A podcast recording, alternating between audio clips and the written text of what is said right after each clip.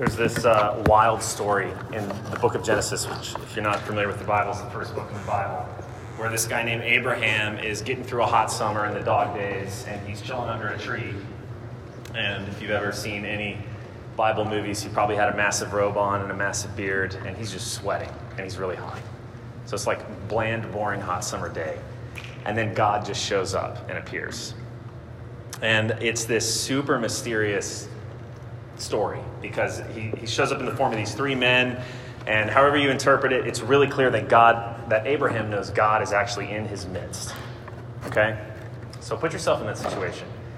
Uh, it's a dog day in the summer, and you are just hot and sweating, and then all of a sudden, you're in the presence of God. He's there. What would your first reaction or inclination be? You don't have to answer it, but think about it. Uh, I find Abraham's reaction fascinating. He essentially hops up, bows down, and then says, Ah, oh my gosh, do you guys want some food? Let me see if I can go find what's in the fridge and I'll, you know, cook something up really quick. I'll fire on the grill. So he runs into his house and he says, Sarah, honey, God's in our midst, basically. Like, what do we have to, to offer? And then they prepare something, they get everything, and then they share a meal. They sit under the tree and they eat. That was Abraham's first inclination. And what I find fascinating is that if you look through the Bible, and actually all cultures in all places throughout history, you find that this gut instinct to eat in a sacred or holy place, to share a meal with God, is not abnormal at all. So, uh, when God is bringing his people out of Egypt, he commands them to eat in the middle of, of the Exodus. On the last day when they're coming out of Egypt, he says, sit down and eat a meal. Uh, if you're familiar with, in the, later on in the book of Exodus, on Mount Sinai, in the middle of this apocalyptic scene of like smoke and fire and everything else, God says, Moses, bring all the elders of the nation up on the mountain and we're going to eat. They have a meal. And the temple in the center of Jerusalem was like the central kitchen of the city. So food was constantly being cooked and prepared there. It would have smelled like a barbecue. It would have looked and smelled like the Festival of Meats, which we celebrated this past week. And if you don't know what I'm talking about, that sounds weird. But it was a, uh, it was a men's evening we had where we grilled a bunch of meat. That's what the temple would have felt like.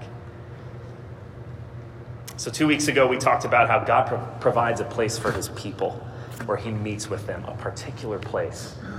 And for us, that is the church. Last week, we talked about how where God dwells, he speaks. And so, this particular place is the dwelling place of God's word. It's where we hear him speak. And this week, we're going to talk about this idea that as the church, the house of God, this is the place of God's feast. It's the particular place where God's table is. Because we, like Abraham, like in the temple, have come here to eat. Right? At the middle of our worship, there's a table. What in the world does that mean?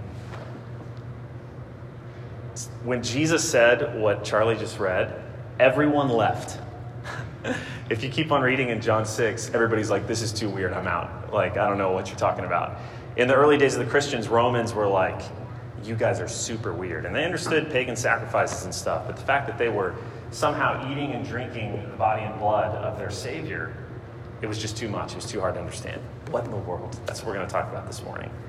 Um, if you are a Christian, I pray that there are levels in your understanding of worship and what you think about church that will be deepened.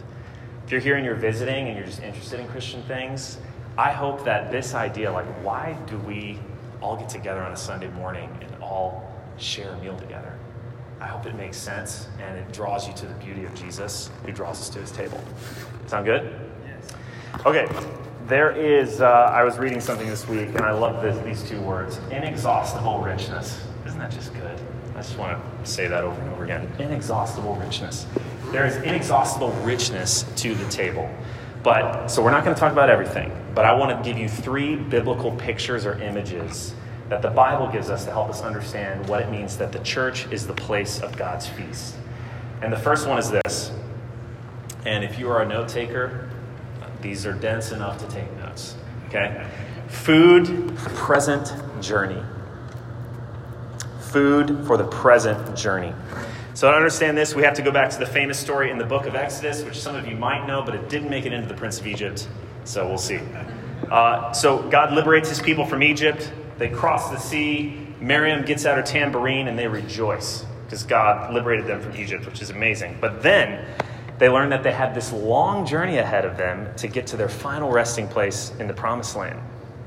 And then they realize that that journey is through the wilderness where there's no food. And then they get what I call food stress. Let me explain. Okay, I have permission to share this story that I'm about to share. When Marissa and I just got back from our honeymoon, it's like our first or second night. We went to go do an errand, and then we went to go do another errand, and then we went to go do another errand, and one thing led to another, and we were driving home at like 9:30. We hadn't eaten yet, and slowly, uh, Marissa was getting quieter and quieter in the car throughout the evening until it was like 9:45, and we're driving back, and finally she just snapped. She was like, I don't know, you, you know, we can't eat dinner at 10 o'clock every night. You can do this, but I can't. You know, things are to have to change. She's thinking like in our entire, like for the rest of my life, there's not going to be a consistent schedule for meals. All right? She got food stress. And you guys know what I'm talking about. Some of you get coffee stress because I absorb it sometimes. You're like, wait, there's not coffee here. What am I going to do? What am I getting at the next piece of coffee? You get it? Food stress. Everybody gets it you start thinking, well, if I'm doing this, then I'm not going to be able to get my meal. And on a corporate level, the entire nation of Israel feels that at the same time. They're like, what? We're about to journey through the wilderness. How are we going to eat? And that story with Marissa is funny, but when it goes from like newlywed logistics to entire people or a group of people wondering when their next meal is going to be, it's a very serious thing. So they all feel that and they crack and they turn to Moses and they say, What are we going to do? How are we going to eat? Why didn't you just leave us in Egypt? At least we had food there. They snap. And Psalm 78, I love this, kind of boils down their central question to this lovely phrase Can God spread a table in the wilderness? That was their question. Is it possible for God to provide for us in the middle of non existence, basically, which I thought the wilderness was. But the Bible says that God knew what he was doing. He specifically brought them to that point of food stress to ask that question so that they could learn the answer to the question can God spread the table in the wilderness? And when there was no possible way for it to happen, God provided for his people. Some of you might know the story, but the Israelites woke up after they had cracked and had food stress. And the brown, the brown, the ground was covered in bread. Manna, which is the, the word that the Bible calls it. In the midst of an impossibility, God provided for them. And I love this thing it says. It says it was never too much or too little. So nothing was ever left over, but they never had any lack. So God put them in, in this position where they were never hungry but they always had to depend and trust on God for the next day of provision. Isn't that cool? Okay, over a thousand years later, Jesus is standing on this grassy hill. And crowds are flocking to him because Jesus is amazing. So people wanted to be with him and they wanted to meet him, which people still do today. And he's teaching and he's healing and he's having compassion on all these people, and it's getting later and later in the day. And the disciples are getting quieter and quieter because there's nowhere to eat. Each of the gospel stories tells us a little bit different that people start freaking out. They start experiencing food stress. And I love it. Uh, some of the gospels say Jesus asks them in order to just poke them when he can already tell that they're, they're struggling. He says, Hey, why don't you guys give them something to eat? And at that, they snap. They go, What? We don't have that. There's thousands of people here. We don't have that kind of food. We don't even have the money to buy that kind of food. If we did have the money, where would we buy it? And they just start unraveling. And when there was no possible, realistic way for the people to eat, Jesus finds this kid who's got a couple loaves and a couple fish. He brings it together, he blesses it, he breaks it, and everybody eats miraculously. The end of John 6 says that all the people had their fill. So, food stress is a real thing, and like I said, it can be funny, um, like coffee or me and Marissa, but it can be a super serious thing. uh, for communities that do live in poverty and do question when their next meal is. If you take anything away from this, at first you can tell that God cares about providing for people. Jesus actually fed the 5,000, God actually fed the Israelites. God cares, the church cares. And right alongside that, God also sees into a deeper hunger than the body, which is what Jesus is talking about in John 6. A deeper food stress, almost, if you could call it. So, Mother Teresa um, lived in the house of the destitute and dying in Calcutta for a long time. She was like running it. And if anybody had an idea of what it was like to live in a place where people were questioning their next meal, Mother Teresa would have. She literally committed her life to the, the least of these. But she has this fascinating quote, which you may have heard because it's really famous. She says, At the end of everything that she had done with destitute and dying in India, she says that there's more hunger for love and appreciation in this world than for bread, which is really interesting. It doesn't mean that people don't need bread, because Mother Teresa gave them bread, but she saw that that needed something else as well. And Jesus looks into this crowd and sees the same thing. Mother Teresa is getting that from Jesus. Jesus isn't getting it from Mother Teresa. Let's just be clear. Um, we all ask in our own ways, right? Whether you you would call yourself a Christian or not. Am I going to be provided for? Does God see my present, overwhelming need? It could be financial, could be relational, could be mental. But each of us ask, whether we consciously ask it, or not, can God spread a table in the wilderness? Amen? And God wants you to ask it because He wants you to know the answer to that question. He wants you to have a confident answer to the question Can God spread a table in the wilderness? Um, everything we just talked about Exodus, manna, feeding of the 5,000 all of those are in the Bible as images to help us understand what Jesus did for us. So the Bible says uh, that Jesus had come for an exodus. It actually uses that word in Luke 9. He's, he'd come for his own exodus but not to lead us out of slavery from Egypt, from, but from our slavery to sin. And when Jesus looked out at the crowds, like we said, he didn't just see a physical hunger, he saw people starving for forgiveness, for love, for hope. And to provide for that hunger, he did not just gather in some fish and loaves. His body he gave. It was blessed. His body was broken. And he gave himself for the life of the world, like he says in John 6. Look at John 6 with me. I Gotta ask it. What page is it on? Nine. Nine. Verse 47 Truly, truly, I say to you, whoever believes has eternal life. I am the bread of life. Your fathers ate the manna in the wilderness and they died. This is the bread that comes down from heaven, so that one may eat of it and not die. I am the living bread that came down from heaven. If anyone eats of this bread, he will live forever. And the bread that I will give for the life of the world is my flesh. Jesus is saying God could provide you another meal, another job, a spouse, a child, whatever it is that you hunger for, that you ask, can God spread a table in the wilderness? And it's kind of shocking, but he's saying it to these people to get them to understand. He said, You could get those things, but you would still die. Jesus is saying he's the living bread, true food for true hunger, deep bread for deep food stress. And those who eat it never die. So before Jesus died, before his body was broken for the life of the world, he taught his disciples to eat this meal, the Lord's Supper, where we tangibly, think about this, we tangibly get to experience what the Israelites did in the wilderness and what the 5,000 did on the hillside. Tangibly, every Sunday. This is God meeting our hunger, meeting our food stress every single week, whatever it is, our doubts about His provision. And we believe that at this meal, Jesus actually nourishes you. He actually does you partake of Jesus Christ. In our liturgy, it says that we thank God at the end that He fed us with spiritual food, right?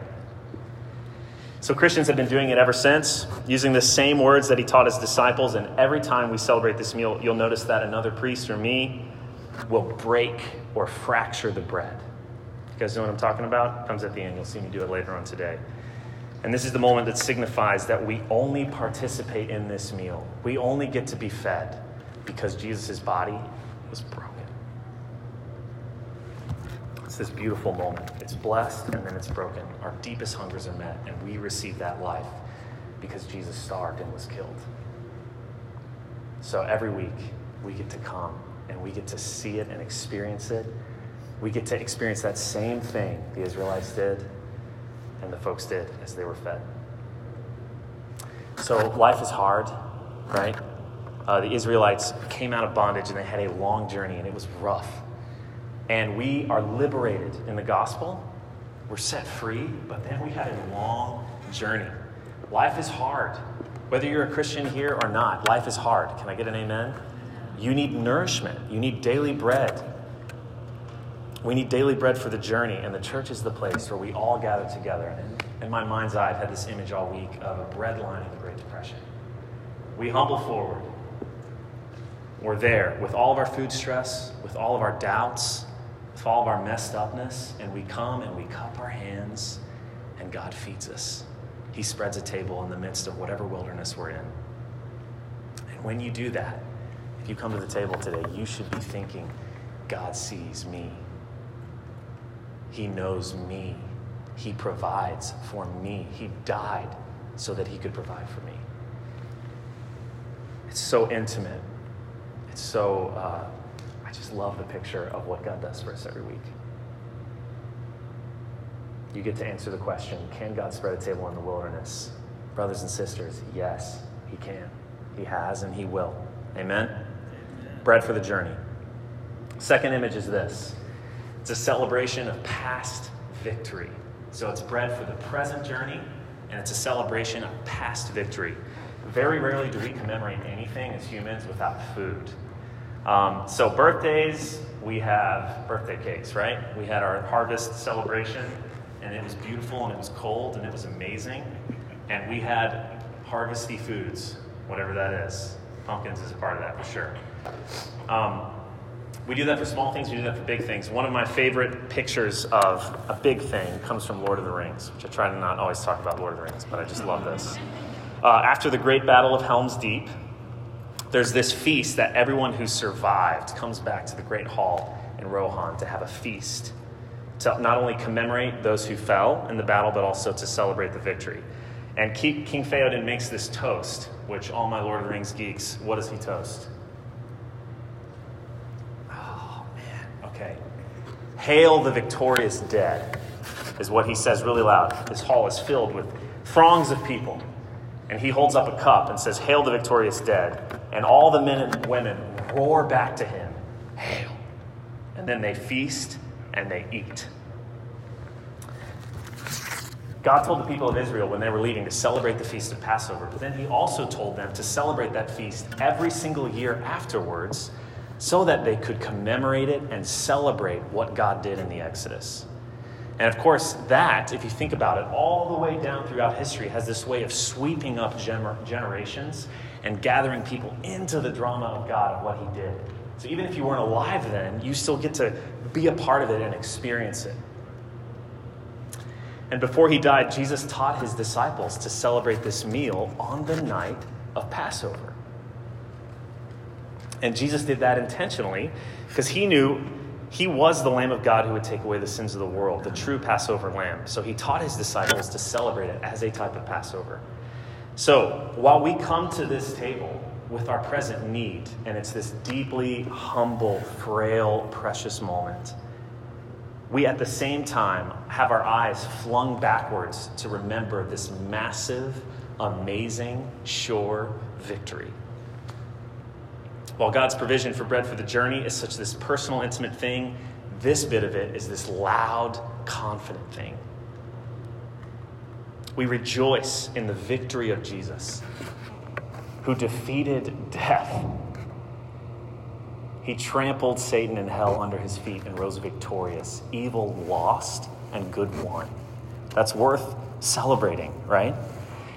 Um, our reading today from Isaiah, which Matthew read, I think it both foreshadows this meal, but also the victory of Jesus. And when I read this passage, go to it with me. What, what page is it on?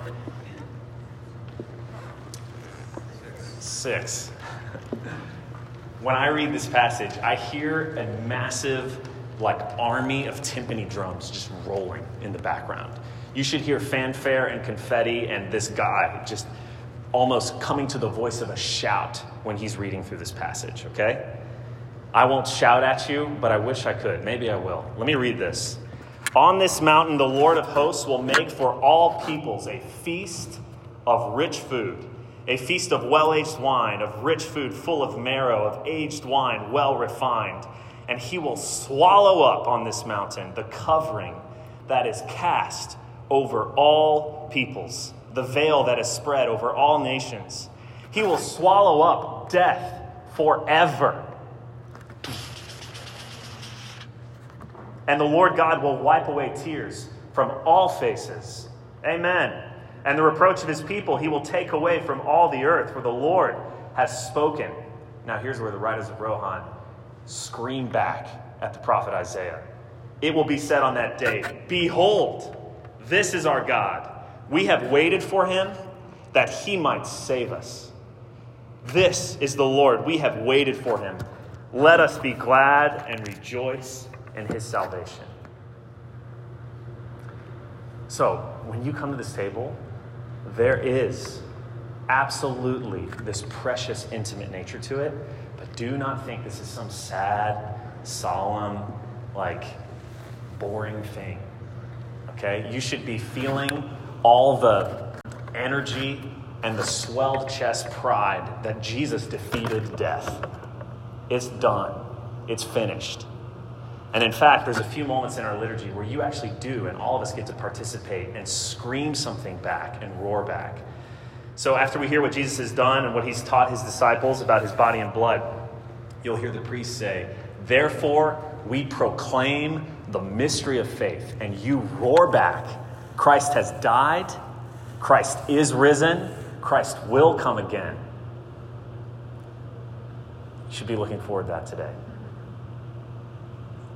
We're saying this happened. Death lost, evil lost. My own sin has been taken away. My tears have been wiped away. And then, right after the priest breaks the bread, you'll hear him say, Alleluia, Christ our Passover is sacrificed for us. And then we all roar back, Therefore, let us keep the feast. So the first biblical picture is like the bread line. God meets you, He sees you in your deepest, most felt need. And the second is confidence. It's loud, it's fanfare, it's regal, it's victorious. But there's one last picture, and that's this it's a feast of future hope. So it's bread for the present journey, it's a celebration of a past victory, and it's a feast for a future hope. So, see, we got a present, past, future thing going on here. This meal meets us in the present, it casts our eyes to the past, but then it draws our hearts to a sure and future hope. Um, when Jesus was sharing this meal with his disciples, right after he was teaching them what, how to celebrate it and how to eat it, he says something really interesting in Matthew. This is Matthew 26, 29. I tell you, I will not drink again of this fruit of the vine until that day when I drink it new with you in my Father's kingdom. So essentially, Jesus is saying, This meal is for you on your journey until I return. Right? Bread for the wilderness. And we aren't going to share it again until I come back and all things are made new and we come together for a whole new kind of meal. The manna that the Israelites lived off of was only to get them to the promised land, and it's really fascinating. When they get there, it stops. As soon as they get to the promised land, they wake up the next morning and it's not there anymore because they didn't need it, they were there. Likewise, Jesus gives us himself in this meal that we celebrate to sustain us and remind us of what he's done until the day when he comes back and all things are consummated and the bride is there to meet the groom at the marriage supper. Even in the end of things, we're still eating food. Isn't that amazing? God created us to love and eat food. We've eaten a lot of food as Christ Church in the past like three weeks. It's very deeply biblical and theological. Uh, this is what uh, was in Revelation that Sarah read. The voices cry out that God reigns, the marriage has come. The bride make herself ready. Blessed are they who are invited to the marriage feast. When Marissa and I were engaged, uh, we went to eat at the place we were going to have our wedding to like try out their food. Some of you who are married might have done this before. So it was this nice place, and we got to sit down and like be in the place where it was going to be and eat the food.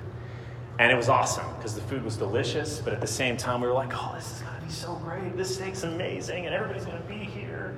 All the people who aren't here now are going to come. We're going to get married. It's going to be a wedding. This is going to be awesome.